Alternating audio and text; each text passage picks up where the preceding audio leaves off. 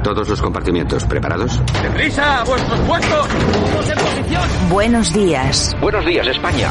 Vamos. Número uno, listos y a la orden. Todo el equipo, preparados. Compartimiento 2, listos y a la orden. Noticias a punto. Válvulas cerradas, niveles correctos. Hombres en posición. Que entren tertulianos.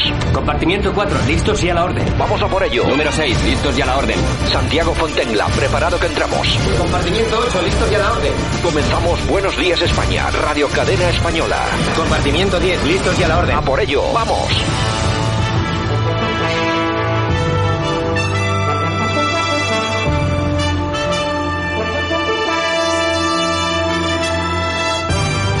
Buenos días España, que estamos otra vez 11, 12, 20, 20. Viernes nos enfrentamos al fin de semana. Gracias por habernos escogido, gracias por estar con nosotros, ya sea en directo a través de los podcasts siempre disponibles, 24 horas al día. Saludos de Javier Muñoz de la técnica, como siempre, todo nuestro equipo, por supuesto de este que os habla, Santi Fontella. Hoy tenemos también sesión cierra al salir con Rafael Ayala y los contertulios que trae al programa. Será en la última media hora de Buenos Días España. Y atención, porque esto sigue y continúa y no pinta, pero que nada bien a pesar de lo que nos están contando. Sanidad registra 7.955 nuevos casos de COVID-19, 4.595 en las últimas 24 horas y atención, 765 fallecidos. Es una cifra eh, realmente espeluznante, así que mucho cuidadito, hay que seguir manteniendo la seguridad que ya veis cómo están las cosas.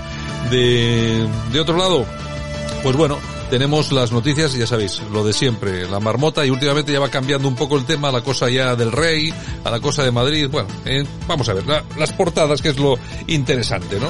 Vamos a ir al país, el Banco Central Europeo amplía los estímulos por la debilidad de la economía, la UE desbloquea un plan de recuperación sin precedentes, Trump da un espaldarazo a Rabat sobre la soberanía del Sáhara, la cumbre entre España y Marruecos aplazada a falta de una semana, la inacción de las instituciones tras la tragedia de Badalona, la ley de eutanasia logra un amplio apoyo, pese al no de partido PP y Vox han mantenido los dos partidos una línea eh, común que yo creo que tiene que ser ejemplo, no solamente para lo que están haciendo ahora, sino pero para lo que tienen que hacer en un futuro, que es entenderse. Y por otro lado, se destaca la noticia de Trump que ha dado ese espaldarazo a Rabat sobre la soberanía del Sáhara. Para nosotros es una mala noticia. Nosotros Además que siempre nos, ha, siempre nos ha parecido que la política de Trump de cara a, la política interna de Estados Unidos siempre había sido buena, pero bueno, a nivel internacional Estados Unidos sigue siendo Estados Unidos y en este caso creo que no es nada bueno eh, ni para España ni para el propio Sáhara, ¿no?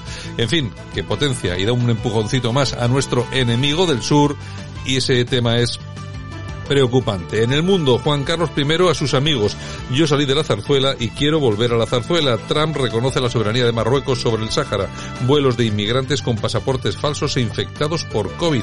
Atención, porque están llegando a la península. No, ya nos tiene que preocupar poco el tema de los pasaportes falsos, que ya es preocupante, pero que lleguen infectados por COVID con absoluta libertad para moverse y que a nosotros nos tengan con la mascarilla, encerrados en casa, que no nos permitan eh, más de seis personas para celebrar la Navidad. Bien, ese es el gobierno que tenemos. El BCE amplía su artillería ante una nueva, eh, una cada vez más débil recuperación.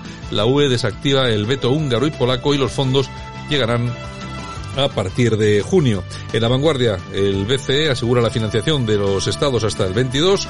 La UE aprueba el fondo de recuperación tras retirar el veto Hungría y Polonia. Trump reconoce la soberanía de Marruecos sobre el Sáhara. Ya veis que esta es una noticia recurrente en todos los medios. En ABC, uno de cada tres muertos por COVID no existe para el gobierno y ya resta importancia a que el INE confirme que hasta mayo fallecieron 45.648 personas y no las 27.127 que reconoce el Ministerio de Sanidad. Escriba y Marlasca se lavan las manos por el aterrizaje de los inmigrantes en la península.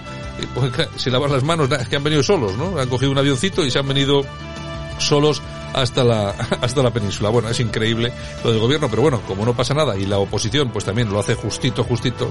En el correo, el Atlético hace cuentas, el 70% de los hosteleros levantan mañana la persiana para intentar salvar un año negro que no van a salvar, porque estamos hablando de que llevan ya cerrados aproximadamente un mes, que va a haber eh, limitaciones de aforos, etcétera, etcétera, así que la cosa sigue sin pintar demasiado bien. La razón Acabamos con la razón, la España del futuro. Sánchez compromete 2.000 millones para el desarrollo del 5G en el foro de la razón. El rey emérito teme que se amplíe la investigación de su patrimonio. Interior niega que traslade a inmigrantes mientras un protocolo, mientras da por un protocolo a la policía. La UE salva el veto de Hungría y Polonia a los fondos y, la, el INE destapa que Sanidad ocultó 18.557 muertos en la primera ola de la pandemia. En la primera ola. Eso quiere decir que lo que nos queda, lo que nos queda por descubrir, que si no fuera un asunto tan grave como los fallecidos por COVID, todos los abuelos que han fallecido en las residencias, etcétera, etcétera, sería para montar una película de terror, básicamente. Pero bueno, no pasa nada. Y es que el problema, que, ese es un grave problema, es que tampoco vemos a la oposición, Ciudadanos, Vox, Partido Popular, en un papel fuerte y potente. Yo creo que tendrían que actuar de otra forma, pero bueno, allá cada uno, porque luego eh, ya sabéis cómo son los partidos políticos que tienen sus estrategias políticas y lo van haciendo de esa forma y de esa manera. En fin, nosotros que vamos a comenzar, vamos a ir con información y con opinión aquí en Buenos Días España, lo dicho, gracias por habernos escogido, vamos allá. Esto es Buenos Días España En Radio Cadena Española. Aquí te contamos lo que otros quizás no pueden contarte. Escuchas Buenos Días España. Aquí no nos callamos.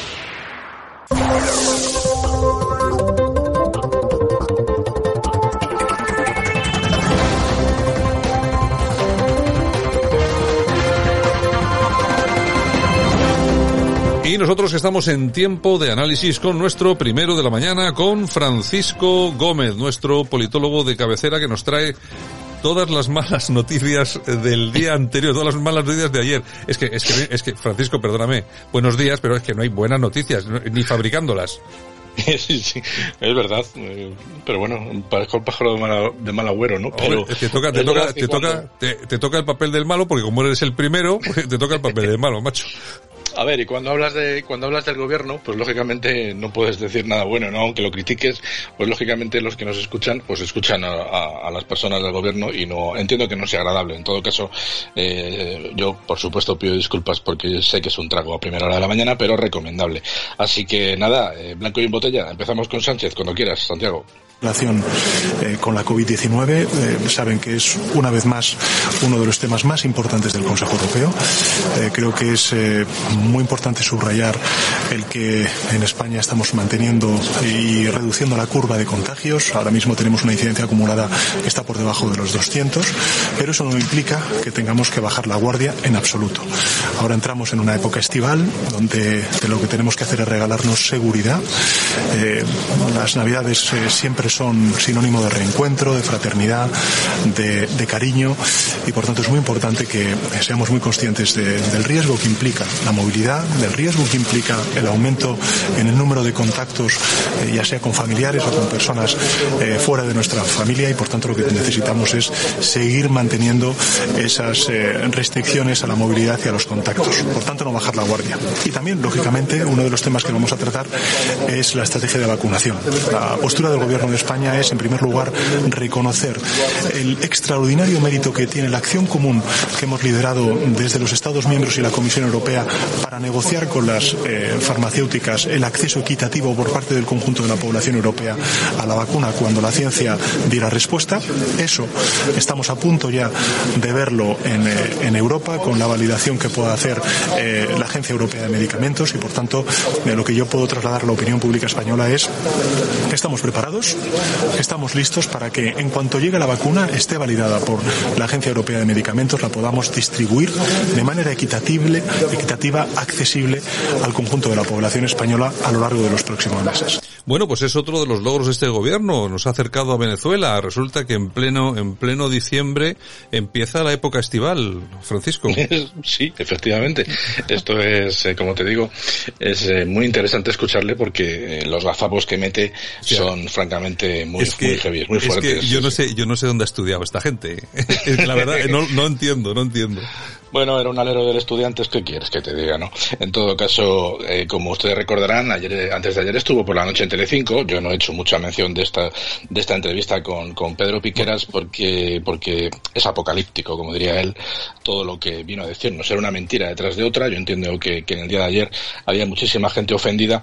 Yo les he puesto este corte pues para que vean que está en Bruselas, que empieza el verano en Bruselas y que, y que, y que las vacunas, pues nada, que no las van a dar eh, a partir de enero. Por cierto, hay que decir que ya se sabe que el año, este, el año 2021 no lo vamos a pasar entero con mascarillas y posiblemente a partir del 22, pues cuando tengamos que entrar en sitios cerrados también, ha venido a decir el ministro de Sanidad que posiblemente también. Eh, bueno, pues la gente ha preguntado por la calle, en algunas televisiones que he podido ver, y efectivamente la gente está diciendo que naranjas de la China, que lo de la vacuna que se vaya olvidando el ministro, ¿no? Pero bueno, dirán que tanto se ahorran en vacunas contra la gripe, ya que este año no existe la gripe, pues que a lo mejor hay que ir pensando en hacer la vida como los chinos, con una mascarilla a todas horas. En todo caso, Santiago, decirte que ha estado por Bruselas. Bruselas al final parece que se ha puesto de acuerdo con el tema de los dineros para prestarnos, para formar parte de ese fondo de rescate que, tanto, que tanto está en boca de todo el mundo. Decir que Polonia y Hungría finalmente parece ser que han cedido desde el punto de vista liberal de la Unión Europea, pero bajo mi punto de vista lo que han conseguido es que se les respete más su soberanía como países, puesto que son fundamentalmente los díscolos de la Unión Europea, son los de la derecha pura y dura, eh, y por lo tanto pues han hecho su papel. Eh, la Unión Europea, una vez más, se ha saltado sus propias normas, puesto que estaba claro que si había países que podían vetar eran los que, los que lo habían hecho, efectivamente, pero bueno, finalmente han accedido a que esto siga adelante. Las ayudas se supone que son para finales del 2021, pero bueno, en todo caso, la, esta pérdida de soberanía, por explicárselo eh, brevemente, lo ha, lo ha comentado bastante bien Dolores Montserrat, que no es, eh, que no es que me guste demasiado esta mujer como, como se expresa, porque tiene problemas para hablar en español o en castellano, pero bueno, vamos a hacer un esfuerzo legal y la escuchamos. Sabes que tantos fondos hay pues para España y para el resto de los europeos para salir de la crisis económica y social y para reforzar nuestro sistema nacional de salud, ¿no? Este plan de recuperación contra la COVID y por tanto tienen que llegar cuanto antes a los que más lo necesitan. Pero eso sí, se debe mantener el vínculo del respeto al Estado de Derecho con la aplicación de los fondos. El Partido Popular así lo hemos defendido en el Parlamento y así también se ha defendido desde la comisión presidida por Ursula von der Leyen del Partido Popular. Hemos defendido pues el mecanismo de control del respeto al Estado de Derecho porque esto es defender los valores de la Unión es el ADN de la Unión Europea y nunca se debe dar por supuesto este cumplimiento del Estado de Derecho. Sí es verdad que parece una víctima de la inmersión lingüística esta señora. Sí, tiene serios problemas. Yo creo que a veces debe pensar en catalán y está en su derecho. Lo interesante de estas declaraciones es lo que ella dice de que la Unión Europea defiende, eh, defiende el Estado de Derecho. Efectivamente es lo mismo que defienden los dos países que estaban vetando. Por lo tanto, ellos han luchado por su Estado de Derecho. Decir, por defender la, parte, la poca soberanía que le queda a los Estados miembros de la Unión Europea. Por lo tanto, bajo mi punto de vista, es un punto a favor tanto de Polonia como de Hungría. Si alguna vez España está en manos de Vox, espero que hagan lo mismo. Sé que estoy hablando en un caso muy hipotético, pero bueno, eh, imagino que por ahí irían los tiros, porque al final lo que pretende Vox teóricamente es eso, ¿no? Recuperar cierta soberanía y cierto control de determinados poderes que ahora mismo pues están todos en manos de, la Unión Europea. En fin, por, volver a España, si quieres, continuamos con, con Isabel Díaz Ayuso, que ya sabes que yo personalmente eh, tengo bastante aprecio por esta mujer, por lo que ha significado su aparición en la política nacional, aunque ella es presidenta de, de la Comunidad Autónoma de Madrid, pero eh, en el Parlamento Autonómico madrileño pues se habla de todo menos de Madrid en, algunas ocasiones y el tema del rey pues ha saltado otra vez ya que bueno aunque teóricamente yo creo que ayer quedó bastante claro por nuestra parte que quien la hace la paga pues eh, lógicamente los políticos siguen mareando la perdiz siguen moviendo el tema la prensa lógicamente los principales medios siguen igual y bueno pues al final ha llegado el parlamento y bueno pues el de el de el de más eh, Izquierda Unida creo que ha sido, bueno, no estoy seguro, uno de la izquierda radical eh, le ha preguntado, acusando lógicamente al rey, y Isabel Díaz Ayuso pues ha pegado un patinazo importante que luego ha corregido por Twitter. Vamos a, vamos a escucharla y hacemos un par de comentarios. Otra cosa, el rey don Juan Carlos no es como usted, ni muchísimo menos. Para empezar, ha sido un gran embajador de este país durante muchísimos años y gracias a su trabajo pudimos pasar de una dictadura con la que no se llevaba especialmente bien a una democracia de la ley a la ley, con unas instituciones tan fuertes, también representadas, que han permitido que personas como ustedes, que las quieren derribar desde dentro, estén hoy en esos escaños criticándole al monarca. Otra cosa está claro. Su problema no es el rey Juan Carlos, su problema es Felipe VI y, por supuesto, y por encima de todo, la monarquía parlamentaria que recoge nuestra Constitución. ¿Y por qué? Porque la monarquía representa a todos los españoles. La monarquía, la Constitución o la capital de España no nos pertenece a ninguno porque es fruto del consenso de todos. Por eso la monarquía y Madrid van unidos históricamente de la mano y ustedes lo quieren derrocar por una república bananera donde solo ganen los suyos, una España contra la otra y de ahí siempre sus ataques desmesurados contra la monarquía. Bueno, pues ahí estaba Ayuso. Sí, ella lo que ha venido a decir al principio es que no todos los españoles somos iguales ante la ley y así lo ha dicho. Se lo estaba diciendo a uno de la oposición y lógicamente ha tenido que corregir esto porque efectivamente todos somos iguales ante la ley y en este caso más aún tratándose de una figura tan representativa como el rey Juan Carlos I. Hay que aclarar que es el rey el que ha, por medio de sus abogados, el que voluntariamente ha accedido a declarar sus bienes, eh, que estamos hablando de aproximadamente un millón de euros en donaciones en los años 2016, 17 y 18, lo cual le hubiera correspondido declarar medio millón, pero como no lo hizo, pues tiene que pagar los intereses correspondientes sumando la cantidad de 680.000 aproximadamente. El hecho de que lo haya reconocido voluntariamente significa que es culpable. Por lo tanto, pues estamos hablando de un ejemplo parecido, y perdónenme la, la, comparación, a, Maradona. Bueno, pues eh, ¿qué prefieren ustedes? ¿A Maradona como jugador de fútbol o como persona? Pues esto es igual. El rey podemos valorarlo como rey de España o como persona. Como persona, desde luego, no me parece que sea un buen ejemplo, ni para él ni para su familia. Y si no, se lo pregunten a su esposa, la reina Sofía, ¿no? En todo caso, como digo, pues eh, es importante que en este caso Isabel Díaz Ayuso pues ha corregido mm, a través de un tuit, eh, matizando sus palabras con respecto al hecho de decir que no todas las personas somos iguales ante la ley. De hecho, la que ha estado lista, muy, muy del PP, ha sido Ana Pastor, que cuando le han preguntado sobre este caso, pues ni tan siquiera ha nombrado al rey, ha hecho todo lo posible para no nombrarle, y de hecho, pues como hacen los del PP cuando tienen un problema con alguien que, que, bueno, pues que se corrompe, ¿no?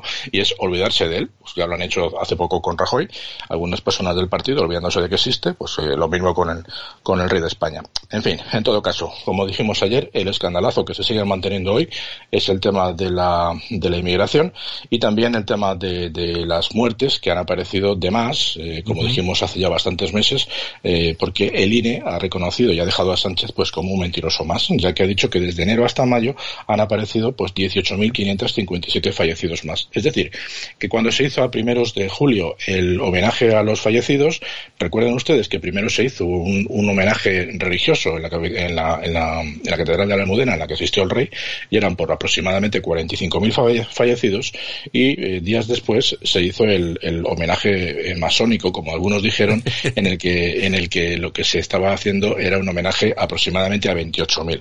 Bueno, pues hoy el ministro ya ha dicho que esa pequeña diferencia, ese pequeño porcentaje, pues que no tiene demasiada importancia. En fin, ya saben, 18.000 y pico personas. 18.000 más, 18.000 menos, no pasa nada.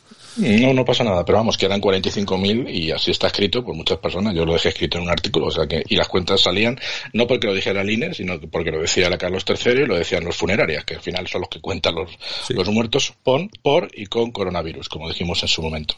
En cuanto a la inmigración, pues oiga, eh, Tony Cantó, que no sé si es peor político que actor o mejor actor que político, pues eh, oiga, que cuando le toca a la China y le van para allá 200 inmigrantes, que ya los han tenido que, que detener, que alegánselo imágenes de ellos esposados y algunos incluso ya están en, hospitalizados y en cuarentena porque algunos iban infectados de COVID, pues eh, que les sienta mal que se los manden a Valencia y me parece bien. Vamos a escuchar a Tony Cantó. Marlaska llegó a Marruecos diciendo que iba a solucionar el tema y dijo que no se estaba haciendo ningún tipo de, traslado. Luego el gobierno español miente. Esto ya no es una noticia porque sucede muy a menudo, ¿no?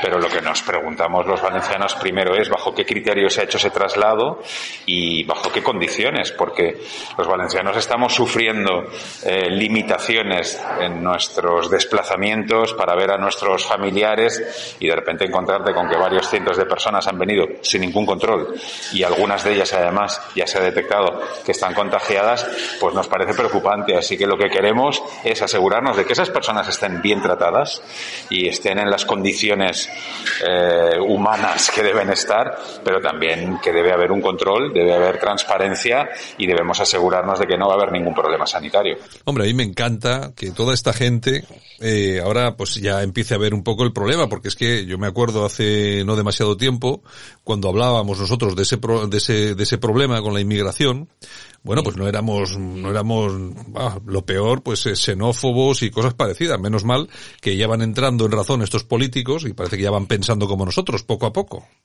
Claro, es que al final es un problema que hasta que no te llega directamente a tu propia comunidad o tú no representas los intereses de tu comunidad, o este hombre cuando estaba en el Parlamento, en el Congreso Nacional, pues sí, estaba por Valencia, pero no dejaba de estar en Madrid, ausente de la realidad de su, de su región. Cuando defiendes los intereses de tu, región es cuando evidentemente te tienes que pronunciar y en este caso, pues lógicamente lo que ha dicho es cierto. Yo he visto, yo, he visto eh, Francisco, perdóname, yo he visto dos casos eh, como diría que el paradigmáticos del cambio de opinión sobre el tema de la inmigración. Uno ha sido el de Tony Cantó y otro ha sido el de esta diputada canarias, eh, canaria, eh, que, no, me acuerdo ahora mismo del apellido que tiene, pero es la única. Ana, Ana, Ana Oramas. Eso, Oramas. El cambio radical, que yo me acuerdo que llamaba y decía a Vox, eh, los llamaba xenófobos y no sé qué, no sé cuántos.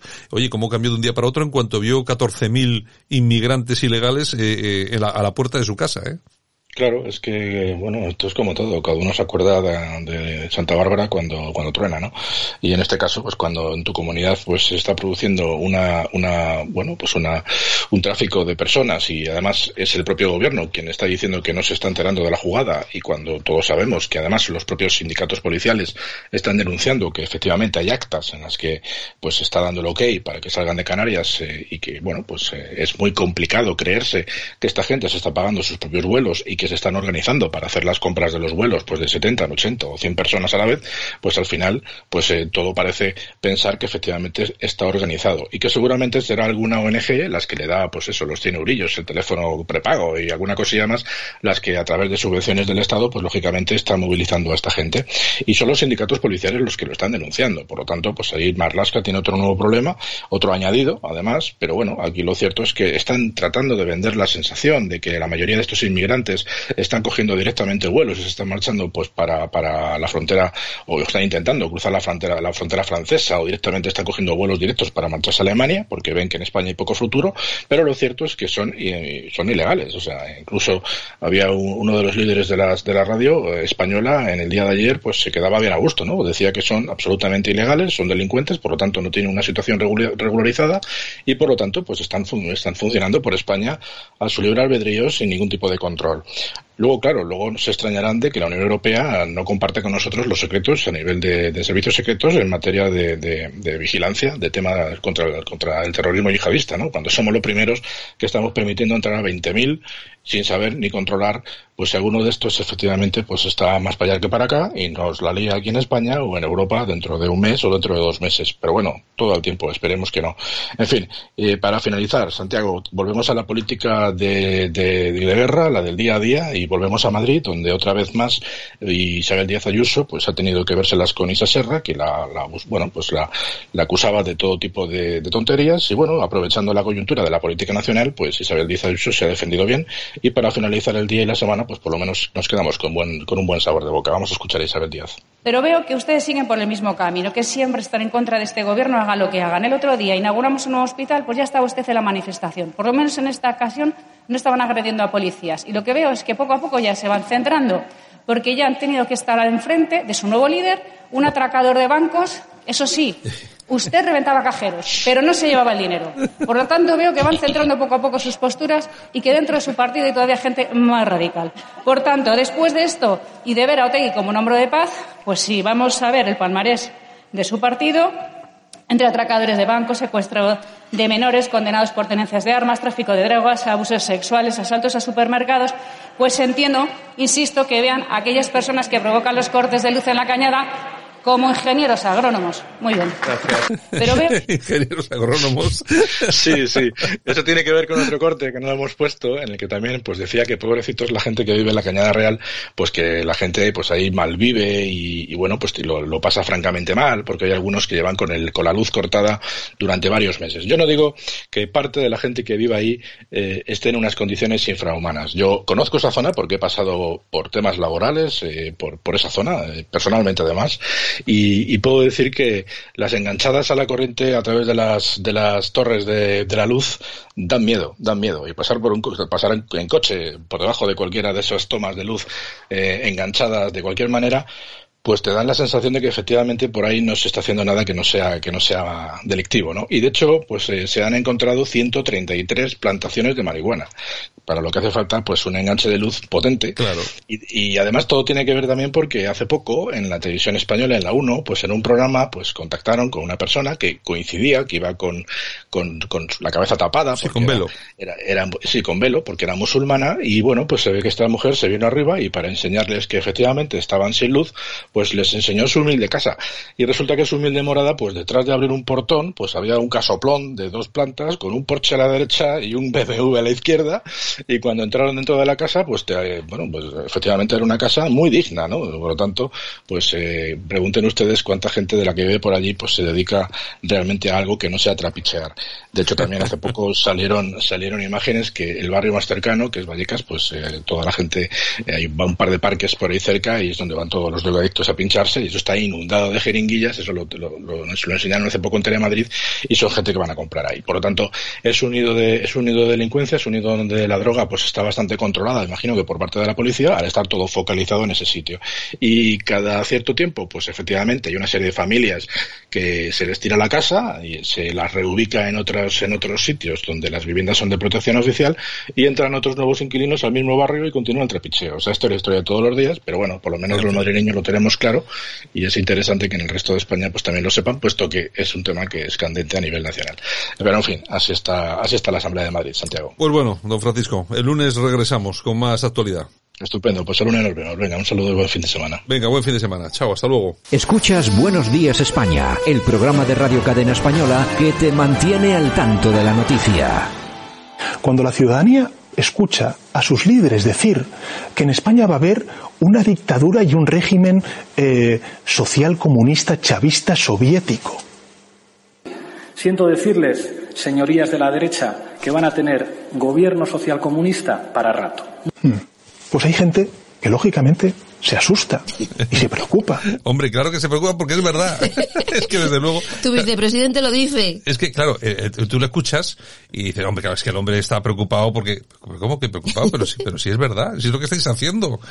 Mentir, mentir esto, esto y mentir. Es, esto es increíble. Es una señores. mentira gigantesca. Buenos días, España.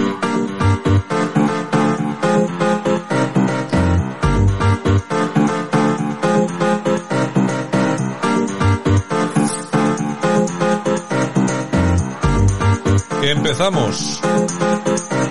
En Radio Cadena Española no nos cansamos.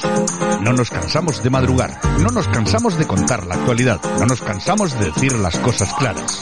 En fin, que no nos cansamos de tocar los temas más importantes. No nos cansamos. A los muy buenos días, 11, 12, 20, 20. Y se acaba el mes. Casi, casi. Ya, casi, casi se acaba el mes, ya estamos casi, casi. Se acaba el año. Bueno, y se acaba este 2020 que ha sido horroroso, ¿no?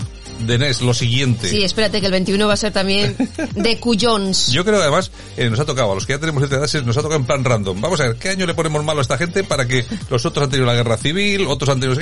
Esto, pues bueno, porque tengan todo, todo Ay, lo chungo. señor, señor, señor. No nos cansemos de escuchar mentiras de estos políticos que nos ha tocado vivir.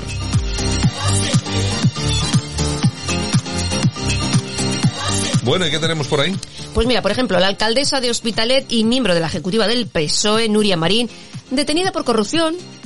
Este es el ministerio de todas las mujeres. ¡Ay! ¡Qué pena me da! bueno, otra, Nuria. otra, otra, otra detenida más. Bueno, pero ya van, Bueno, pero, Pero es del PSOE, no pasa nada, ¿eh? no, y de Podemos tampoco pasa Tampoco nada. Tienen- pasa ahora nada. ya el, el responsable de Podemos en Madrid es atracador, bueno, ha sido atracador de bancos. Pues nada, ¿qué quieres? Otro está condenado por patear a policías. Sí, tenemos, Bah, tenemos lo mejorcito. Lo que pasa, a mí, eh, a mí lo que me preocupa de todo esto es que a ellos no les importa, ¿no? Vamos a ver, ponemos aquí un atracador, ponemos aquí a un tío que ha pateado a un señor mayor tal cual. Pero luego van los de la derecha y, oye, es que este, este, cuando fue joven salió en una fotografía que había ido un día al Valle de los Caídos. No le vamos a colocar en ningún sitio. no, no, que nos pueden llamar fachas. Y es, es, es el, El complejo. es el complejo que hace que siempre gane la izquierda. Claro, claro, que por no, lo tanto... que no os enteráis, no os Así, enteráis. así, así es. Bueno, ¿qué Bueno, el confidencial digital.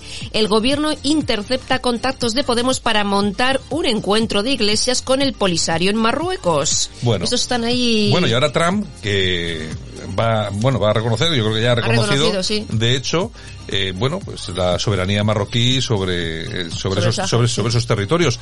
Creo que es una muy mala noticia. Creo que es una muy mala noticia, sobre todo porque nosotros, los españoles, teníamos unas grande, una gran responsabilidad sobre ese territorio, pero hay otra cosa que es más, más peligrosa todavía.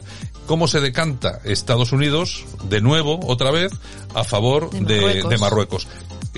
Y fíjate que nosotros aquí siempre hemos defendido las políticas de Trump, pero sobre todo a nivel eh, interno, nacional, a nivel internacional, pues bueno, Estados Unidos es lo que es. Pero bueno, esto desde luego es un varapalo Oh, muy, sí, muy sí, potente para España y sobre todo para nuestros intereses y la perspectiva que teníamos sobre esos territorios. Ya te digo. Bueno, Íñigo Errejón, que ficha a su padre para un consejo asesor que influirá sobre el reparto de las ayudas de la Unión Europea en Madrid. ¿Cómo no? Claro, porque- Los que hablaban de las puertas giratorias. Claro, porque aquí estos, vamos a ver, eh, cosas que son ciertas y verdad de todo eso. Vamos, es cierto que no va a cobrar, cierto, está claro. Es cierto que no va a cobrar un sueldo. Pero tú pones a una persona, aunque no cobre, a dirigir eh, todo el reparto de ayudas, ¿a quién van a ir dirigidas? Claro. Imagínense ustedes, este señor, aunque no cobre un sueldo, ¿a quién va a dar las ayudas? Efectivamente. A Radio- ¿Dónde a se van a dirigir? A Radio Cadena no. Ya te digo, ya te claro. digo. En fin, en fin, ya veremos. Bueno, que nos cuenta que Bildu quiere una comisión de la verdad en el País Vasco que investigue el papel del PSOE en los GAL. Los socios le están pidiendo explicaciones. Bueno, y, y entonces llegará Pedro Sánchez, que le da exactamente igual, Y y, pondrá, y pondrá, colgará la cabeza de, de, Felipe, de González en, una, en un palo y se lo entregará a y estos. punto pelota, ni más ni menos. lo que hay. Vamos a ver, hay una cosa que está muy clara. Yo creo que las personas que nos escuchan lo tienen claro, por lo menos como lo vemos aquí. Esto ya no es el PSOE. Vamos a ver, esto ya es el, el partido de Sánchez. Ya, claro. Esto no tiene nada que ver con el PSOE, aunque lo que queda del PSOE no ha tenido tampoco demasiados problemas para arrodillarse frente al Führer. O sea, entonces, pues bueno, más El o menos sillón es el todo, sillón. es, todo es lo mismo. Bueno, ABC, el INE desmonta los datos del gobierno y computa 45.684 muertos por coronavirus hasta mayo. Hasta mayo, es decir, vamos a ver lo que tenemos hasta aquí, mayo. Más trolas, más trolas. Yo no quiero, yo no quiero ser como eh, el profesor tarado, pero mayo, junio, julio, agosto, septiembre, octubre, noviembre. Seis, faltan seis meses de contabilizar. Seis meses repletitos de muertos. Tener en cuenta que durante este, de lo que va de mes, de este, de este diciembre, y, y si lo damos el dato todas las mañanas, no ha habido mañana que, que haya habido menos de 350 fallecidos. Siguen muriendo mucha En 10 gente. di- en 10 días son 3.500, 3.500 y 4.000 fallecidos. Solo en 10 días de diciembre. Imaginaros lo que va a haber en esos 5 meses. Y luego, claro, el gobierno dice, no, no, sí, veintitantos mil. Es mentira, colegas, es mentira. Ha habido más de... Yo fíjate, que creo que estará ya cerca de los 80.000 muertos. Posiblemente, posiblemente, pero bueno, no pasa nada. No, no, luego, luego el problema está en Estados Unidos. Exactamente. El Ministerio de Igualdad contrata por 14.000 euros a una sexóloga para averiguar cuántos españoles no binarios hay. ¿Te queda claro, no? Bueno, a mí... primero, ¿qué es no binario? Hombre, Claro mujer, que- o sea, que no es ni una cosa ni otra. O sea, Exactamente. es decir, bueno, que puede me, ser algo. que me parece bien, pero ahora 14.000, 14.000 euros, vamos a ver, en todo caso, los 14.000 euros o son muchos, ¿Son muchos euros o son pocos? Porque si, claro, si para descubrir dónde hay no binarios tienes que andar recorriéndote España portal por portal, porque... porque pues entonces no necesitan 14 millones, necesitan 14 millones. Porque yo, estos no binarios, no creo que pertenezcan a la Asociación Española de No Binarios. y, y, están, y estén todos fichados con su teléfono y dirección. Pues oye, igual se monta otra asociación y otro chiringuito más, otros 14.000 mmm, euros más. En fin, bueno, tres muertos y casi 20 heridos en el incendio de esa nave ocupada en Badalona. Hay que recordar que el alcalde Albiol este verano ya avisó de que esto podría pasar. Bueno, hombre, sí, vamos a ver. Siempre que hay una muerte, es, hay que lamentarlo. Hay que lamentarlo. Y si hay tres, peor todavía. Bueno, pero luego hay otra cosa. Vamos a ver. ¿Quién tiene la culpa de esto? Claro. ¿Quién permite? ¿Quién, ¿Quién ha permitido todo esto? El alcalde de Badalona está denunciando día sí día también lo que está pasando, pero el alcalde de Badalona no puede entrar ahí dentro Exacto. y echar a toda esa gente. Quien sí puede hacerlo, por orden del gobierno, son las fuerzas y cuerpos de seguridad del Estado, que no lo hacen porque el gobierno, a nivel nacional, es como es, y ya no te digo nada, a nivel catalán, ¿Cómo con- es? como es, y luego con esos ayuntamientos controlados por la gente de Ada Colau, que es una gente absolutamente repugnante, eh, que está primero con los ocupas antes que con los propietarios, y lo único que consiguen es eso, que se mantengan ahí, pero claro, que se mantienen, imagínense ustedes, para calentarse, pues tendrán que, Pues que montar hogueras y no sé qué, y al final se queman vivos. Claro, claro. O sea que los responsables prácticamente tienen nombre y apellido. Exactamente. En fin, 20 minutos. Cuatro voluntarios de la vacuna Pfizer resultaron afectados por la parálisis de Bell, una parálisis facial. Mm. En principio, los responsables aseguran que no está demostrado que tenga algo que ver con la vacuna. Bueno, y atención porque desde Estados Unidos nos llega la noticia de seis muertos, seis fallecidos dentro de los voluntarios que se, que se sometieron A las, pruebas. pruebas. de la vacuna. Seis fallecidos, que se sepa. Tengan en cuenta también ustedes otra cosa. Y cuando siempre utilizo lo de ustedes, es porque lo que digo es en serio. No nos vamos a enterar ni de coña las personas que van a fallecer a cuenta de esta vacuna, ni de coña, porque efectivamente ahora nos están llegando lo que ha pasado en el Reino Unido, lo que ha pasado en Estados Unidos, pero en cuanto se den cuenta que las, que las muertes ya no son casos anecdóticos, sino que se están produciendo de forma exponencial según se va tomando la vacuna, los medios de comunicación, A callar. perfectamente adiestrados y sometidos al sistema, se van a callar y no nos van a informar de nada. Con todos estos datos, eh, ¿quién recomienda ponerse la vacuna? Yo, Santiago Fontenla. Yo no voy a recomendarles que hagan una cosa u otra. Yo les voy a decir lo que yo voy a hacer. No si puedo evitarlo, si no vienen a buscarme a casa y no me meten en la cárcel, yo no me pongo la vacuna porque no me fío. No me fío. Yo tampoco. Estrella Digital. El Ayuntamiento de Barcelona ha denunciado ante la Fiscalía de Odio la exhibición de simbología fascista y nazi el día de la Constitución en un acto de Vox. Ay, cantaron mío. el cara al sol y cosas de esas. Es que es terrible. ¿eh? Yo es que, que yo cada día estoy asombrado. A mí lo que me gustaría que es que dijeran que el día de la Constitución el- qué tipo de simbología vieron en las concentraciones de Bildu, por ejemplo, Sí, por ejemplo. eh, de todos estos proetarras repugnantes, estos antifascistas. Pero claro, En los Onguietorris. en los Onguietorris, ¿por qué no se habla de esto? No sé, eh, ¿por qué no se habla? ¿Por qué no se dice? Porque son los que mandan. el otro día, el, el partido político de Roberto, no me acuerdo, este hombre que lo hemos traído en alguna, alguna, alguna ocasión aquí al, al programa, que es el líder de Frente, de Frente Obrero. Obrero, ah, sí. Eh, Roberto, Roberto Vaquero. Vaquero, eso, Ujú. perdón, Roberto Vaquero. Bueno, el otro día van y se montan una manifestación en Madrid y allí no había más, pero es que no había más que eh, eh, banderas eh, comunistas, eh, de- de- banderas de la República, etcétera, etcétera, Eh, retratos de Lenin, yo qué sé, las cosas que se podían ver ahí. Bueno, ¿alguien ha dicho, alguien ha dicho algo de eso? Unos pueden hacerlo y otros no. Es que alguien ha dicho algo de eso. A mí, vamos a ver, Vox organiza una manifestación y aparece ahí un tío con una bandera con el águila de San Juan. ¿Y, y- y qué más da? O sea, ¿y qué más da? No, es que claro, eso representa, bueno, y lo ¿Y la otro, y lo, Lenin? y lo otro que representa, Claro. cuando un señor aparece con la y el martillo, cuando el, cuando el, eh, el presidente del Partido Comunista de España sale en un vídeo diciendo que si las, eh, las la, la situación es la, la, la necesaria, él se iría a la zarzuela para acabar físicamente, para asesinar a la familia real española.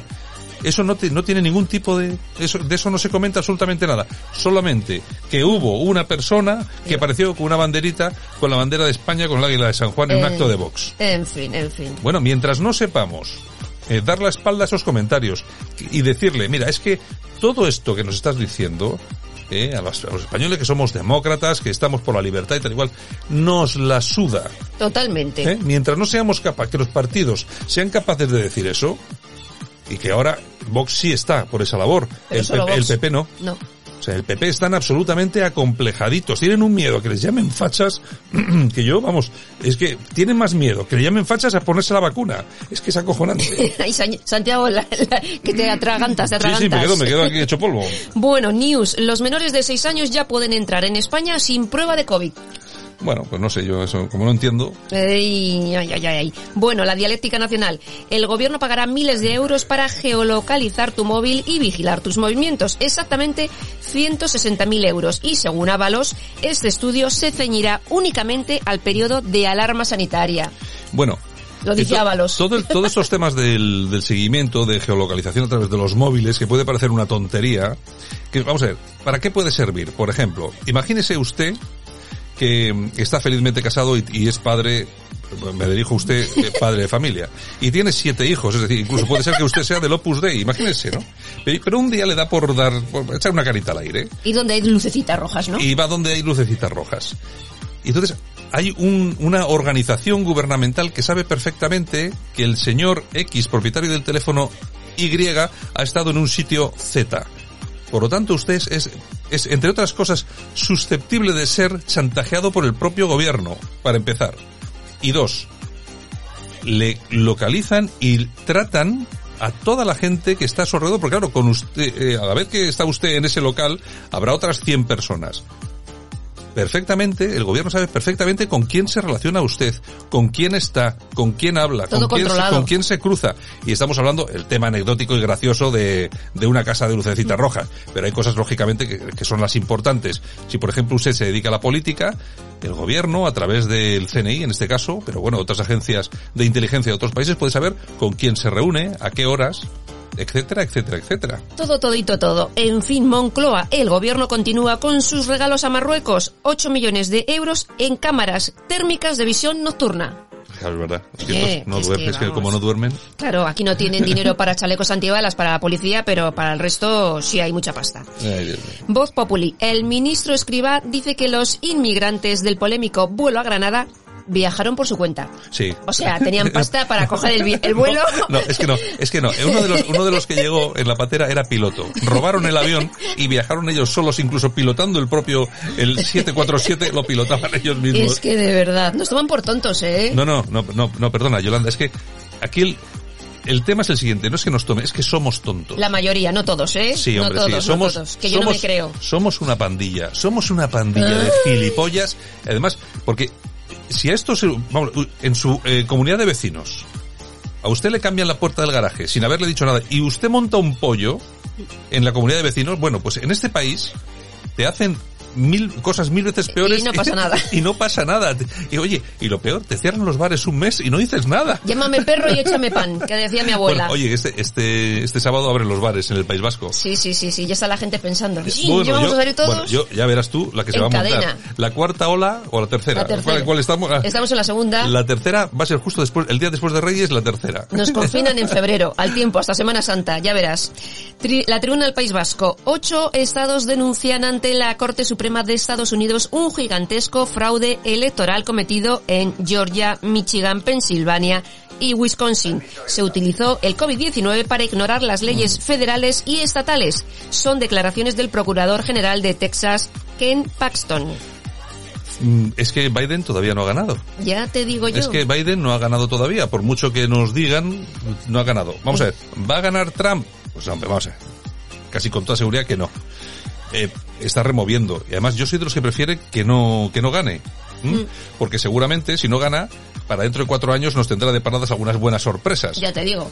Eh, pero es que es prácticamente, o sea, enfrentarse a la maquinaria, en esta ocasión, a la Es maquinaria del sistema, imposible. es prácticamente imposible. Bueno, el español, Yuri, una ocupa que lleva cuatro años en una casa y hace sus compras por Amazon. Ya. Eso sí, dice que no tiene dinero para alquiler, ¿eh? Pero ahí está, en la casa ocupa. Es que son así, son unos caraduras. Claro, pero al final, pues, Llega el de bueno, Amazon, le da el paquete y, y el dueño de la casa mirando ahí en el portal. En fin.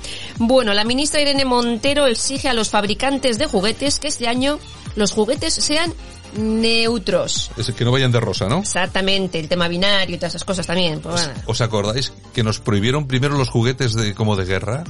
Y nos decían que no se puede regalar juguetes, tanques y... ¿Tú te acuerdas, tú te acuerdas, perdona que te interrumpa, ¿eh? De, por, por ejemplo, a mi hermano en Reyes le regalaban las pistolas con los pistones aquellos que daba a los pistones. Sí, con la cartuchera. Los Eso que iban, que iban como enrollados, sí, ¿no? Bum, bum, bum, bum. Olía la casa a pistones todo el día. Ay, señor, señor, en fin. Oye, Yoli, qué mayor eres. y qué bien me lo pasaba yo. Anda, Ya que te no digo, te digo. Joder. Bueno, seguimos al Independiente. Partido Popular y Ciudadanos recurren al Tribunal Constitucional para que el Parlamento Vasco obligue a acatar la Constitución.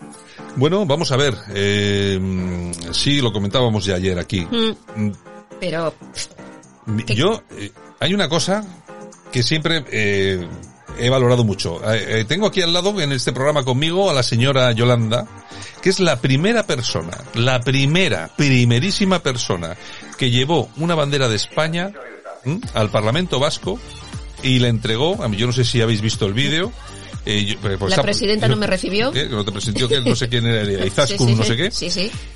La primera bandera de España que se llevó, porque lógicamente no estaba la bandera de España en el, En ningún sitio. en el Parlamento y en ningún sitio. Y con eso entregasteis también, no sé si eran 300 banderas en los ayuntamientos. para que- Exactamente.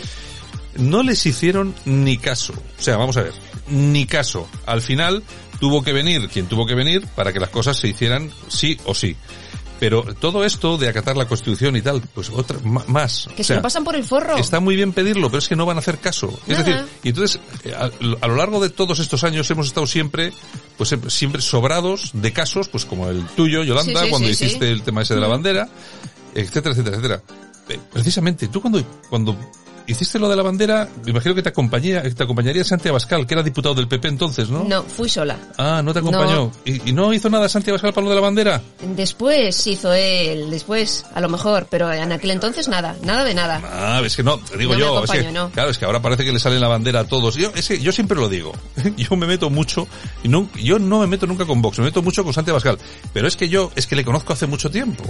Es que cuando este señor era diputado del PP en Vitoria, con toda la gente del PP del País Vasco, no hacían nada, bueno, sí hacían, retiraban las banderas de España de los actos del PP en el País Vasco. Eso lo he vivido yo y tengo testigos, pues si acaso a alguien se le ocurre venir aquí a decirme que era que es falso.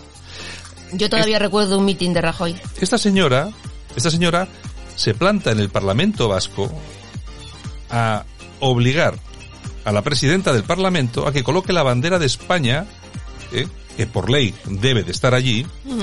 Para que coloque la bandera de España y los señores del PP no es que no le hagan ni caso, pasan absolutamente de todo. Y el señor Abascal, ahora que es tan patriota, eh, que es tan español, que le gusta tanto eh, llevar los rollos de la Legión y esto que no ha hecho la mili, por cierto, este no estaba allí. eh. Es que este no estaba. Eso sí, luego, bueno, es que estaba amenazado. Es que tú, tú, no, tú- tú no estabas amenazada, Yolanda. yo. ¿eh? ¿Cuántos, cuántos Yo. años has llevado escolta? Casi 12. Bueno, pues es que resulta fui que con los escoltas aquí, allí. es que aquí el único el único que parece que se que ha sido amenazado ha sido Abascal. Sí, y sí, yo entiendo a la gente de toda España, pues que le guste, pues porque tal, la gente le pone cachonda, me parece estupendo, pero la realidad es la es la que es. La verdad es la que es y al final es la que perdura, la que será conocida por todo el mundo. Vox me parece muy bien, de hecho yo soy de los que he votado a Vox y volveré a votar a Vox, pero precisamente no por Santiago Abascal, porque le conozco. Un acto en San Sebastián, la primera reunión del Partido Socialista con Bildu, con, no Con sé Batasuna, con con Batasuna, con. Otegui. En la puerta del hotel, la señora que tengo aquí al lado, Yolanda Couceiro Morín, con la madre De Joseba de Pagaza. Joseba Pagazartundúa. Habían quedado el día anterior con Santi Abascal. Respuesta de Santi Abascal. Yo no voy porque no va a salir en la prensa. Tal cual. Te conocemos desde hace muchos años, Santi Abascal. Te conocemos, sabemos que eres un trepa. Lo conocemos perfectamente. Por eso nos metemos contigo. No con Vox ni con sus votantes. Esa es la diferencia. Y yo entiendo a muchos votantes de Vox que les gusta Santi Abascal porque no lo conocen. Porque no lo conocen. Y el que quiera ver el vídeo del Parlamento Vasco está en YouTube. Exactamente, por ahí está ese, ese vídeo. Así ¿Eh? es. Eso, eso sí que era, en aquellos tiempos, por llevar una bandera de España al Parlamento, delante de 20 medios de comunicación, dando la cara con tu nombre y apellido, Y borrocas. ETA, ETA, ETA te mataba. A ver si, a ver si tenemos un poco de En perspectiva fin. en el tiempo. Seguimos. La información. Estados Unidos acosa, acusa a Facebook de monopolio y le exige que desinvierta en WhatsApp. Bueno, pues es raro, pero, hombre, vamos a ver. Algo pasa con Facebook Ujú. que no está pasando con, con otras empresas como Twitter, por ejemplo. Yo creo que van a por Facebook porque Facebook, a, a pesar de que mm, recorta libertad, pero yo creo que se quiere mantener un poquitín aparte de todos los designios políticos, esto que están obligando. En fin, En bueno, fin, ya veremos a ver qué pasa. República. Tezanos afirma que la población dispuesta a vacunarse alcanza el 40%. O sea que hay, hay un 60% que no nos queremos vacunar. Exactamente. Bueno, el boletín. Felipe González se ofrece voluntario para vacunarse contra la COVID-19. Asegura tener confianza en la ciencia. Pues nada, que sea el primero. Sí, sí, yo creo que sí. Yo, lo manda- yo, yo incluso hasta le empujaría. Exacto. Bueno, el liberal eh, Jaime Martínez Bordiú, nieto de Franco, asegura que la familia Franco es la cortina de humo de los errores del gobierno. Pues vamos a ver, es, es una muy buena excusa para que para que no se hable de otras cosas. Claro, efectivamente, no claro. se no se equivoca, no se equivoca. Bueno, news del corazón. Las Ahora, finanzas... oye, pero ahora, pero por ejemplo, todo el tema este del Pazo de Miras, ¿tú estás de acuerdo en que se lo quiten y se lo den a esto? Yo haría un parador. Pues mira, directamente. Pero, pero gratis o pagando. Pues para los que no tienen pasta, gratis. Joder, te estás volviendo muy socialista. Anda, venga, Sí, sigue, sí, sí, sigue, sigue, hay que dar ejemplo, hay que dar ejemplo. Te quieres cambiar de, de bando. Bueno, las finanzas de David Bustamante. Deuda con Hacienda resuelta y se queda sin propiedades. Ahora vive de alquiler en Pozuelo. No me fastidies que este tío se va a quedar ahora en la ruina. Pues no sé, tanto como en la ruina no lo sé, pero oye, Bueno, eh, eh, casos peores hemos visto, ¿eh? ha tenido que pagar mucha pasta. Casos peores hemos visto. En fin, peores. bueno, el arte de cambiar look en dos minutos, pero cuidado, ocho looks diferentes en dos minutos. ¿Quién ha conseguido eso en el hormiguero? Pues Pilar Rubio. Bueno, es que Pilar Vaya Rubio, marcha. Sí, Pilar Rubio hace una buena, hace una buena laborcito en el hormiguero, sí, sí, Pues sí. en dos minutos se cambió de look ocho, de look ocho veces. Me gusta. ¿Qué En más? fin, bueno, Lara Trump, eh, cuñada de Ivanka, presentadora, Mm. amazona y favorita para ser senadora de los Estados Unidos. Está casada con el tercer hijo de Trump. Bueno, estos están todos en plan familia, ¿eh? Ya te digo, por eso dentro de cuatro años, Toñejas. ¿para quién? Pues para Íñigo Rago- eh, Rejón. ¿Qué no ha hecho? ¿Qué el, no ha hecho? el enchufes, el enchufes. El que estaba en contra de los enchufes, pero ahora tenemos enchufes por toda la casa. Venga, aplausos. Pues para Ciro Cabal. ¿Qué ha hecho? Pues mira, este es investigador español que se tuvo que ir de España porque no le concedían ninguna beca para hacer su tesis doctoral. Le, azo- le aceptaron en la Universidad de Princeton y su trabajo ocupa portadas en las prestigiosas revistas. Bueno, es que es lo que pasa siempre aquí en, en España, ¿eh? Es que no hace más que irse la gente fuera. Claro, Claro, se van los mejores y luego recibimos Claro. las pateras por ahí para, Eh, tener- para tener que hacer las paquitas. Así es, bueno, así es. eh, nos vamos, volvemos con las efemérides. Eh, efeme- efe- Vale, vale, vale. Exactamente. Esto se ha acabado. ¡No se acabó! ¡No, señor! Yo también tengo algo que decir. Podrán llamarme xenófobo. Pero les tengo que recordar que Manuel Marín, cuyo aniversario, tercer aniversario de su muerte, lamentamos el pasado 4 de diciembre, fue coautor en 2005 un informe de la Comisión Mundial sobre las migraciones en el que se dice los estados deben redoblar sus esfuerzos en la lucha contra dos fenómenos criminales, recalco, criminales, el tráfico ilícito de inmigrantes y la trata de seres humanos. Si no fuera poca la pandemia de Wuhan, ahora los españoles tienen que estar preocupados por la importación de cepas de virus que, no que desconocemos, transportadas involuntariamente, eso sí, por inmigrantes ilegales. El esfuerzo de los españoles podría irse por el sumidero, señorías, si alguna de estas cepas fuese resistente a la vacunación. Sensaciones. Emociones. Eso es Radio Cadena.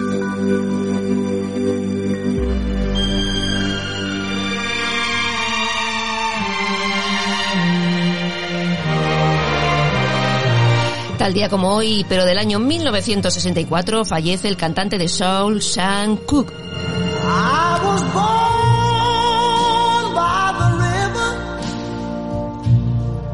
in a little tent just like the river I've been running ever since. It's been a long, a long time. Tenía 33 años cuando una recepcionista de un motel de Los Ángeles lo mató de un disparo. Don't know much about history. En el año 1957 consiguió su primer número uno y en 1960 fundó su propia discográfica Sun Records, siendo el primer músico negro en hacerlo.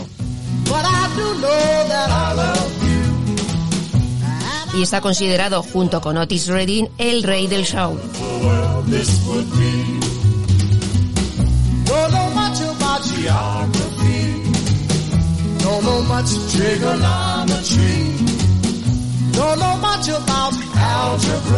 Y tal día como hoy también, pero del año 1993, la UNESCO declara la Ruta de Santiago Española Patrimonio de la Humanidad.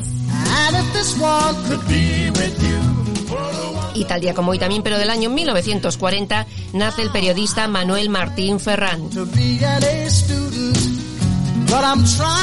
Y nos vamos al año 1950 porque tal día como hoy de ese año nacía en Grecia Cristina Onassis, hija del gran empresario Aristóteles Onassis. Y tal día como hoy del año 1954 nace el cantante Jermaine Jackson, hermano de Michael Jackson y miembro de los Jackson Five.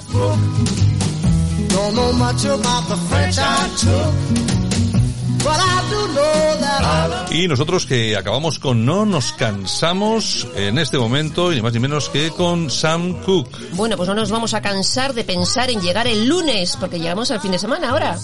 Mm, Bueno, eh, tiene que llegar. El lunes llegan, volvemos, llegan los fines, volvemos. llega- llegan los fines de semana porque tiene que llegar. Así efectivamente. para eso trabajamos, para que el fin de semana. Para descansar. Yolanda, hasta el lunes. Un beso. Nosotros regresamos en dos minutos después de Sam Cooke con más información. If you love me too, what a wonderful world this would be. Esto es Buenos Días España en Radio Cadena Española. Aquí te contamos lo que otros quizás no pueden contarte. Análisis de la actualidad en profundidad. Cierra al salir con Rafa Ayala.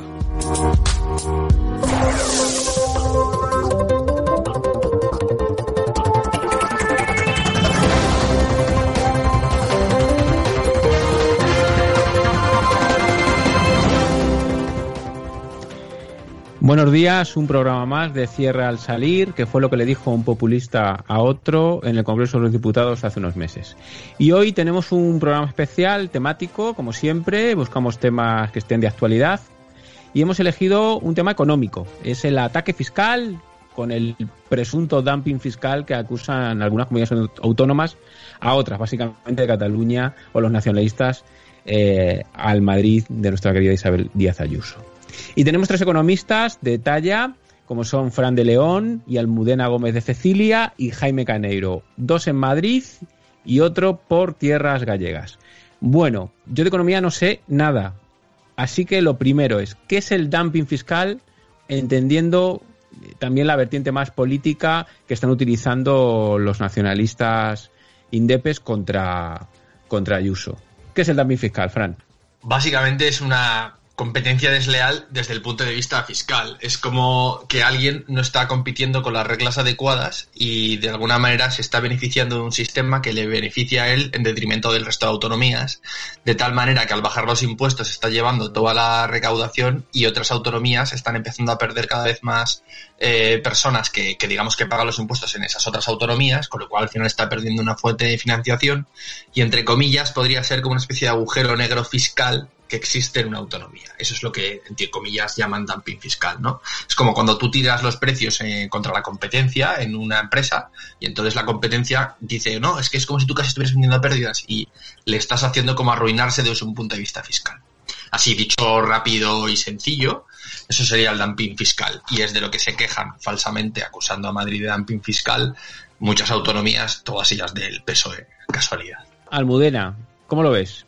Bueno, a mí me gustaría eh, centrar el asunto un segundo. Vamos a ver.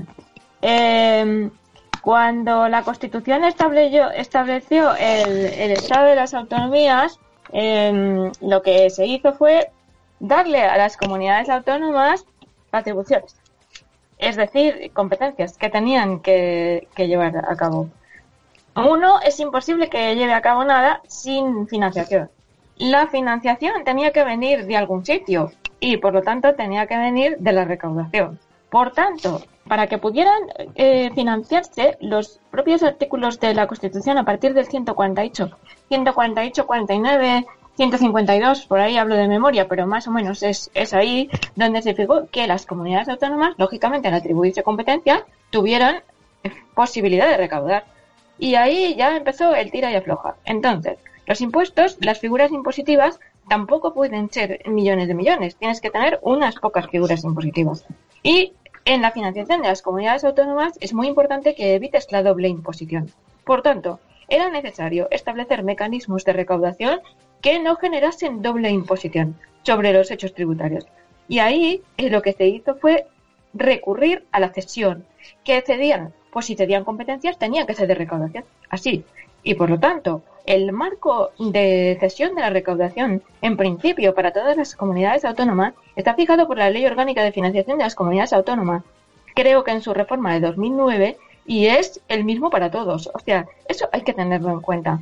Luego, es verdad que cada comunidad autónoma tendrá una voracidad fiscal en función del diseño económico que hagan los gobiernos de las comunidades autónomas. Por lo tanto, no existe ningún tipo de dumping. Jaime, tú que vives en la periferia, ¿cómo ves lo del dumping fiscal? ¿Te da miedo la política fiscal de, Ayuso o de otras comunidades autónomas? No, no me da miedo y precisamente es la que, la que comparto. Eh, coincido con mis compañeros en este caso, es una falacia del tema del dumping fiscal, lo ha explicado perfectamente eh, Fran. Eh, la clave es la competencia desleal. Es decir, aquí lo que se acusa a la Comunidad de Madrid es que eh, se beneficia de aquellas cosas que en teoría no podrían tramitar otras comunidades autónomas. Y creo que la Constitución española, tal y como está confeccionada actualmente, es claro en su artículo 133.2, donde establece que las comunidades autónomas pueden establecer tributos y pueden modificar la fiscalidad atendiendo a la ley y a la Constitución. Y eso es válido para todas las comunidades autónomas. Por lo tanto, todas las comunidades autónomas tienen eh, la opción de modificar sus tributos y adaptarlos y por tanto la competencia es totalmente legal, que es de lo que hablaba Frank. No hay competencia desle desleal, que es lo que realmente es el dumping fiscal. Por lo tanto, esa falacia de que existe dumping fiscal en Madrid, pues obviamente eh, se tumba objetivamente hablando. Eh, aquí lo que hay es una crítica política. Eh, cada comunidad autónoma pues tiene una política económica en este caso eh, más restrictiva, keynesiana, expansiva, liberal y en este caso la comunidad autónoma de Madrid ha decidido llevar una política expansiva. ¿Qué implica esto? pues hacer una rebaja fiscal, que eso lo que conlleva eh, es una atracción de las grandes empresas, que lo que buscan obviamente es la ingeniería fiscal para intentar pagar menos impuestos, y eso lo que provoca pues es un aumento de la inversión, es un aumento de la creación de empresas, es un aumento del empleo y por tanto un aumento de la recaudación porque obviamente si tú eh, consigues mantener un margen de impositivo eh, flexible, eh, las empresas abogan por pagarlo, a su vez favorece la inversión y favorece la creación de empleo, por tanto hay más trabajadores, hay más cotizantes y por tanto aumenta automáticamente la recaudación. Esto en economía lo llamamos la curva del Laffer, que es si la economía se sitúa en una eh, curva descendente y tú eh, bajas los impuestos, aumenta la recaudación, que es algo que la, que la gente de izquierdas no termina de entender. Eh, por lo tanto, claro, aquí lo que se demuestra es que mientras otras comunidades autónomas han seguido una política eh, restrictiva, que es el aumento impositivo para mantener su gasto social, ese gasto de izquierdas, ese gasto progresista, pues al fin y al cabo lo que, lo que se ha provocado es lo contrario a lo que ha hecho Madrid. Y Madrid sí le ha funcionado y el resto de comunidades autónomas no. Es más, apunto un dato. Si vamos a hablar de dumping fiscal y de competencia desleal, vamos a hablar del cupo vasco o vamos a hablar del tema eh, independentista, que ahí sí que hubo que modificar la ley presupuestaria para poder permitir el cupo vasco y el tema de las competencias cedidas a Cataluña.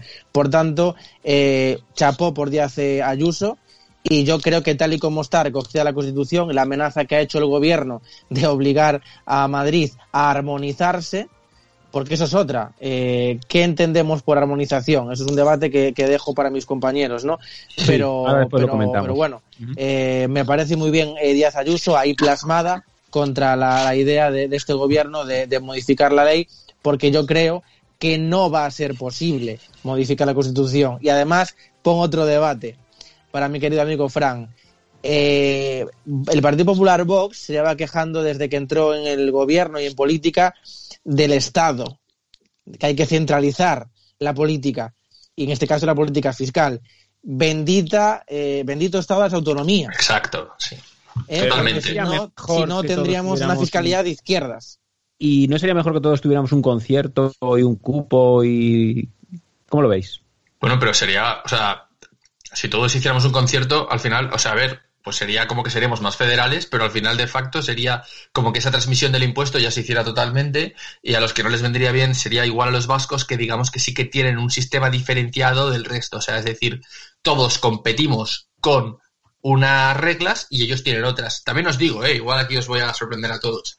Pero yo que soy una persona que, igual que hablábamos otro día, soy conservador, pues digo, mira, oye, si el régimen fiscal ha estado en País Vasco y Navarra desde tiempos inmemoriales, pues mira, eh, Madrid demuestra que sin ese régimen fiscal puede ir de maravilla y no hay por qué estar toda la vida llorando. Yo soy, igual porque soy madridista, pero estoy un poco hasta las narices de la gente que siempre está llorando. No, es que él tiene esas ventajas, tal. Mira, eh, tienes las armas que tienes, ¿no? Y, y, y tiras con eso.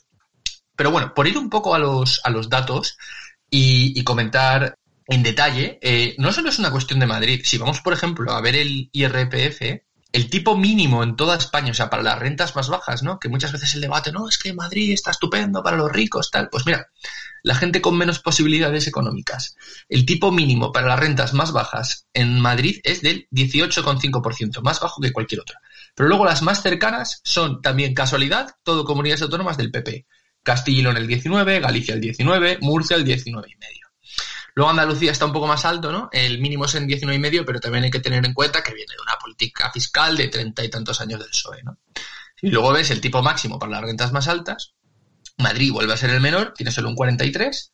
Y luego tienes también, casualidad de nuevo, todo comunidades autónomas del PP, Castilla con un 44, Galicia 45, Murcia 46, ¿no? O sea, no solo es una cuestión de Madrid o de Ayuso, un poco, ¿no? Que parece que, que todo ha venido ahora con ella, no, no, o sea, es una forma de entender la economía en la que tú eres, como lo que decías antes del láser, ¿no? De decir, oye, yo no estoy aquí para ser el sheriff de Nottingham, como en, como en Robin Hood, sino para cobrar lo mínimo, pero porque sé que eso reactiva la economía y entonces yo al final voy a recaudar mucho más.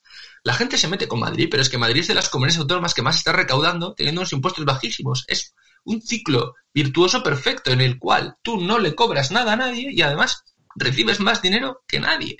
Es que es perfecto. Es, es, como funcionan las economías sanas.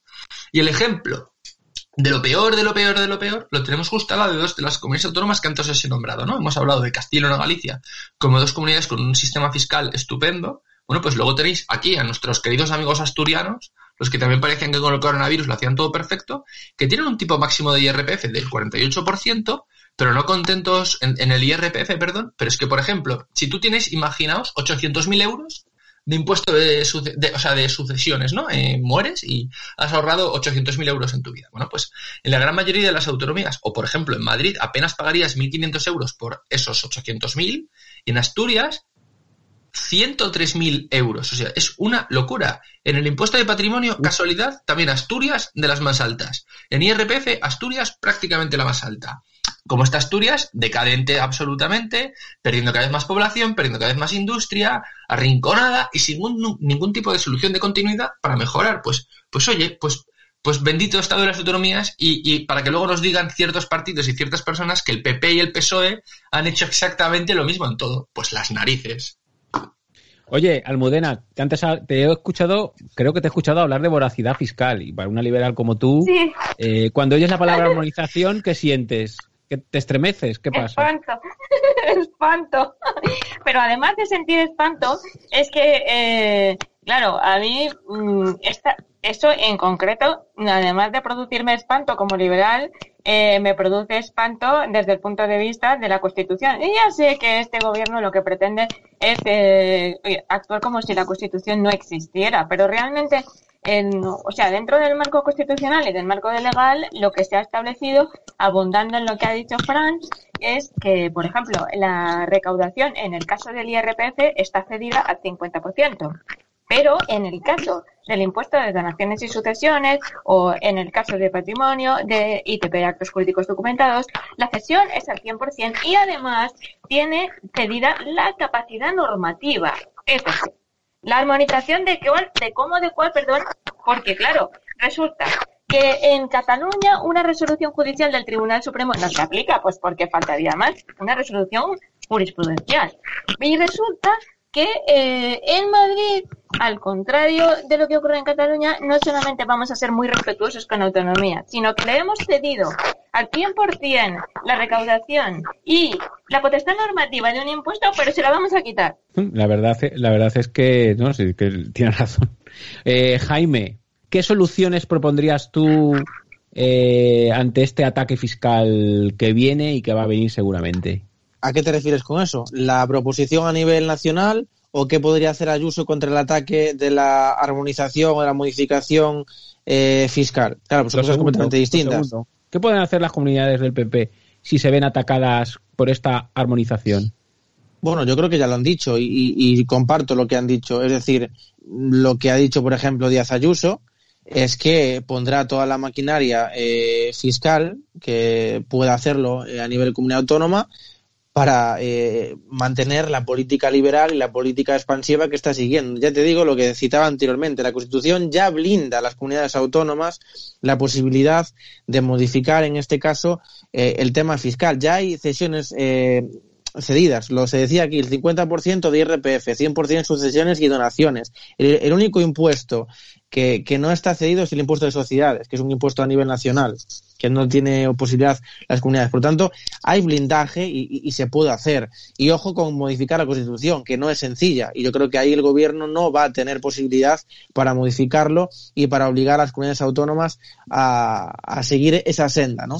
Eh, por aportar algún dato más, eh, simplemente, por ejemplo, estamos en temas de, pandemia, por ejemplo, ahora que se implica un mayor gasto, que se requiere eh, una mayor inversión sanitaria, ¿Sabéis cuál es la comunidad que más invierte y que más ha gastado? Madrid, entre otras. ¿Por qué? Porque precisamente todos estos años eh, de expansión económica y de una buena gestión le ha permitido esa posibilidad. Se habla ahora del tema independentista. ¿Sabéis cuál es la comunidad que más aporta al Estado? Madrid. Aporta un 33% más y Cataluña. Y es más, Cataluña tiene más contribuyentes que Madrid. Pero Jaime, bueno, yo voy, me, o sea, estoy totalmente de acuerdo contigo, pero sí quiero introducir un matiz. Lo hablaba precisamente hoy, que os hablaba antes con mi padre, ¿no? Nosotros que, por ejemplo, somos de León y medio gallegos y tal, ¿no? Em, uno también te digo, ¿eh? porque hay que entender y ponernos en el punto de vista de otros, etcétera. Em, uno de Burgos o de Ciudad Real o de Extremadura también podría decir, vale, pero Madrid es la capital de España, tiene ese efecto capital, eh, entre comillas, al ser una autonomía uniprovincial, es cierto, y hay que reconocerlo, que no tiene que dedicarse, digamos, a preocuparse de esa dispersión poblacional, como por ejemplo nos sucede en Castilla y León, en el que tienes que tener centros de salud que sabes que son a pérdida, pero que si no, la gente no, tiene cómo servirse. Eso es así.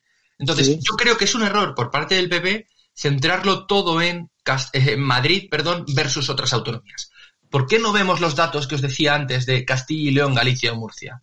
¿Por qué Castilla y León, Galicia, Murcia, sobre todo Castilla y León y Galicia, que tiene una población súper dispersa, tiene unos impuestos tan bajos, mejoran su recaudación teniendo exactamente los mismos problemas que os he dicho antes de Asturias y tal, sin ser Madrid, sin ser esa comunidad autónoma de grandes patrimonios. O sea, creo que nos equivocamos y, entre comillas, entramos en el marco mental de aquellos que critican el sistema fiscal defendido por el PP si solo hablamos de Madrid. Si tú demuestras que una comunidad como Castilla y León, que en muchos aspectos es decadente porque es gente mayor, consigue tener una fiscalidad bajísima, que funciona muy bien, o Galicia, o sea, joder, desde 2009 es que... Te lo, te lo voy a decir ahora, justamente. Es que económicamente puede tener exactamente los mismos problemas que Aragón, que otras, con toda la gente mayor, con su dispersión, zonas a pérdida, etcétera, y joder, es un sistema fiscal que funciona de maravilla.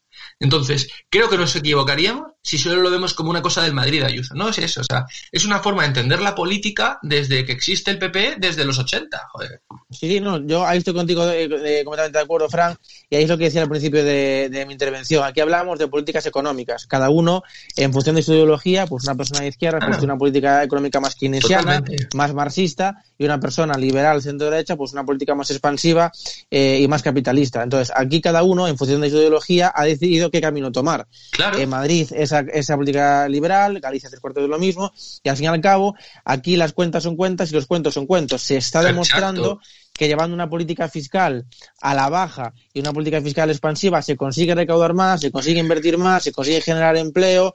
Por ejemplo, Galicia, eh, mm, tenemos un, por ejemplo, eh, Inditex, Estrella Galicia, es decir, hay grandes multinacionales en Galicia ¿eh? y un sector de la pesca, de la ganadería, del, sector eh, lácteo, que se está viniendo a Galicia y está aumentando precisamente por eso, por, por eh, las grandes fincas que existen, por la fiscalidad y entre otras cosas el impuesto de donaciones y de sucesiones, que les permite poder heredar o poder obtener terrenos prácticamente a coste cero. Pero, pero Jaime, es que tal cual, pero mira, por ejemplo, si tú te ves ahora el, la renta per cápita por autonomías, ¿no?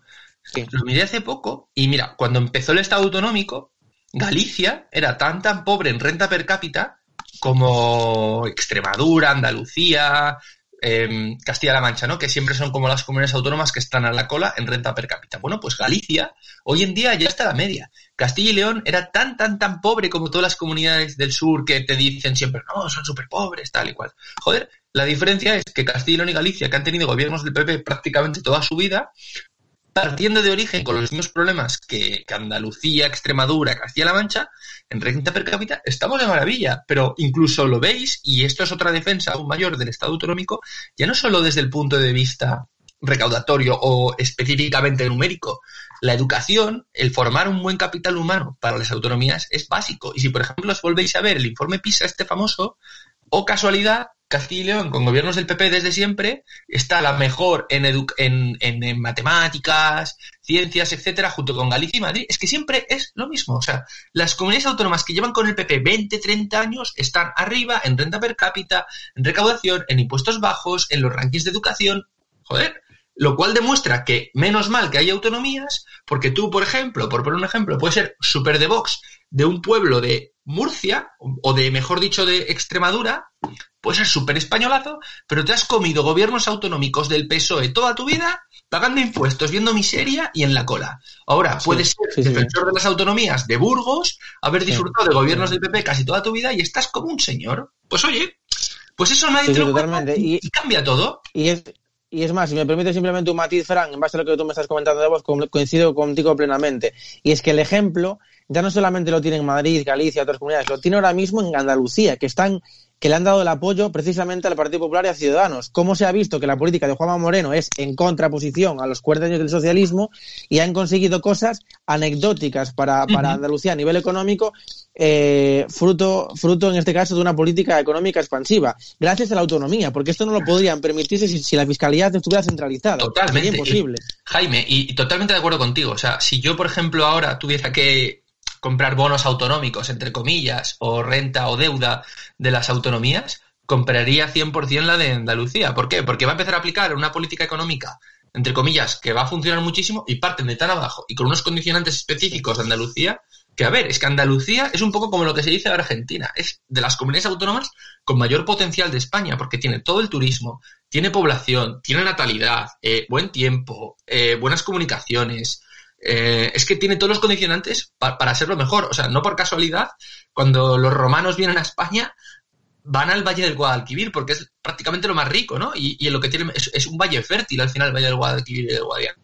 Eh, ¿Os digo? Solo puede mejorar. Eh, totalmente, la verdad es que las condiciones, y, y Juanma lo está, lo está demostrando en. Juanma y su equipo, porque es un equipazo, ¿eh? Lo que está haciendo en Andalucía y cómo está cambiando el relato y conocemos andaluces que eran muy escépticos sobre, sobre cómo iba a ser el gobierno del PP. Es y se está consolidando. Almudena, tú que conoces bien los territorios bosquis, em, ¿qué dice Vox del tema de la armonización? Porque ellos, ¿en qué están esta gente? Cuéntanos. El sindicato. Tú, que los mapeas bien, con su sindicato nuevo y todas estas cuestiones así. Ellos van de liberales, recuérdalo. Bueno, vamos a ver. No sé, yo es que soy políticamente incorrecta, ya lo sabe Rafa, pero a mí me echaron de escribir porque me metí con la autarquía. O sea que... Sí, sí, o sea, yo me metí con la autarquía y, y entonces, eh, bueno, eh, saltó la cosa por los aires, ¿eh? Entonces, bueno, pues eh, no, no hay liberales ahí. Hola, mm, eco, eco, no hay ni un liberal. Los que había se han marchado ya. Y, no, y te muevas, está- no te muevas al hablar, Almu, que si no se te oye un poquito, se oye ruido de fondo. Intenta no moverte.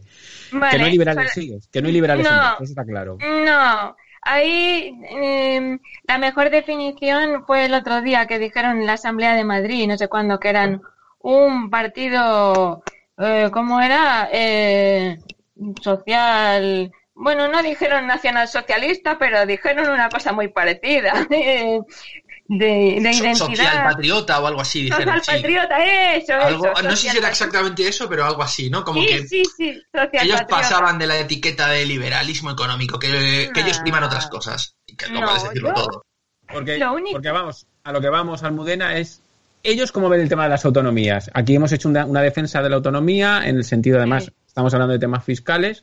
Para ellos ahora mismo la autonomía, que es un estorbo, no lo ven, ven unas cosas sí, otras ven.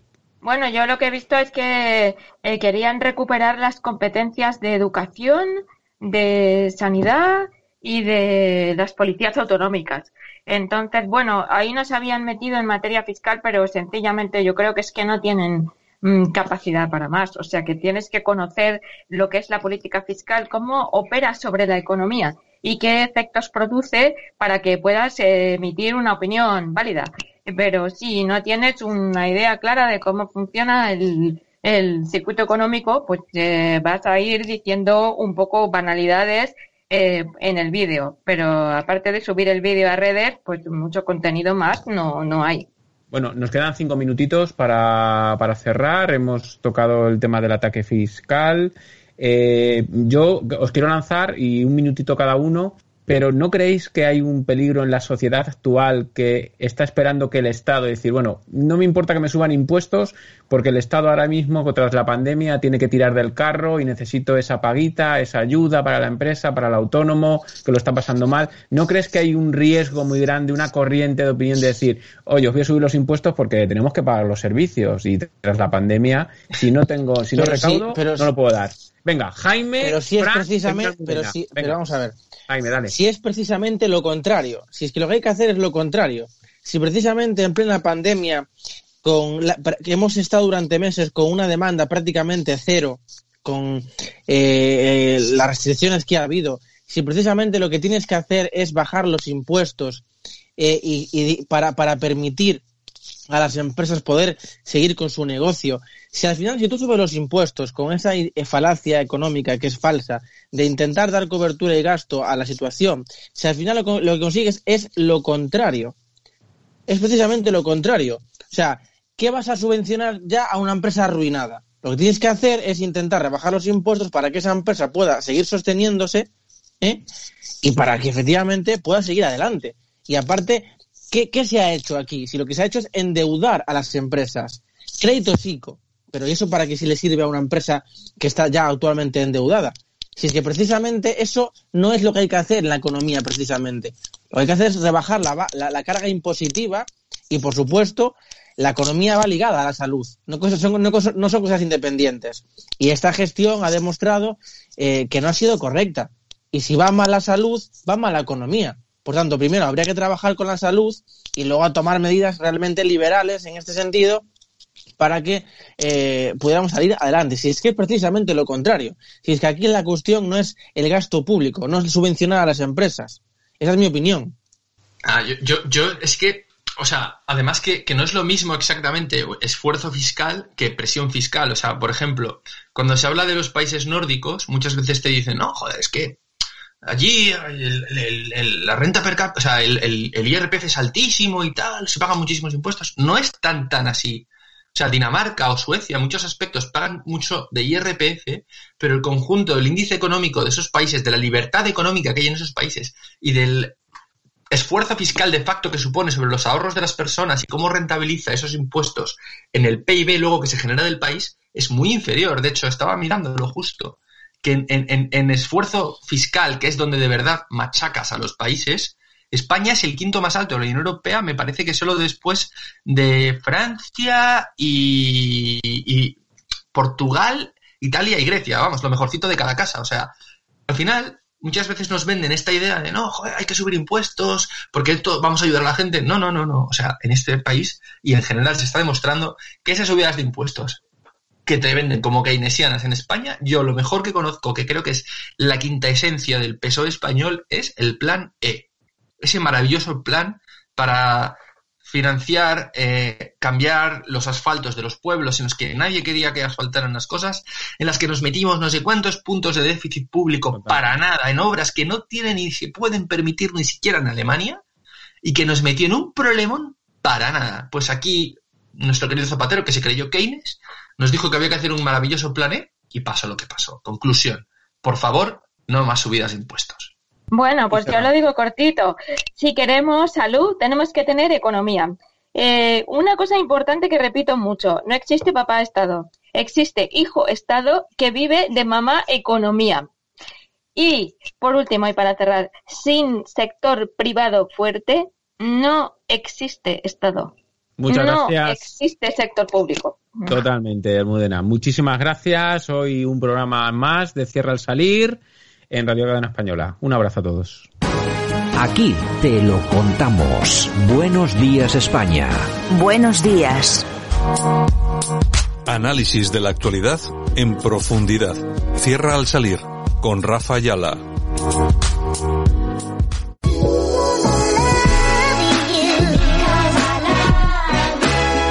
Bueno, pues al fin de semana que nos vamos, un saludo súper cordial de Javier Muñoz en la técnica, de todas las personas que participaron en el programa de hoy de Buenos Días España, también de Cierra al Salir con Rafa y por supuesto de este que os habla Santiago Fontela. Regresamos el lunes. Feliz fin de semana a todos, un abrazo, cuidaros. Chao.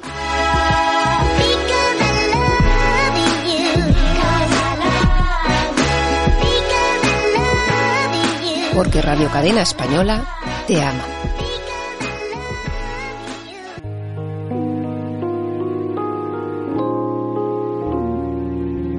degrees on the outside, keeping it cool with blue ice on the inside. This is V hanging with you. You're about to jump with the Jeep Jazz on 77. Cool.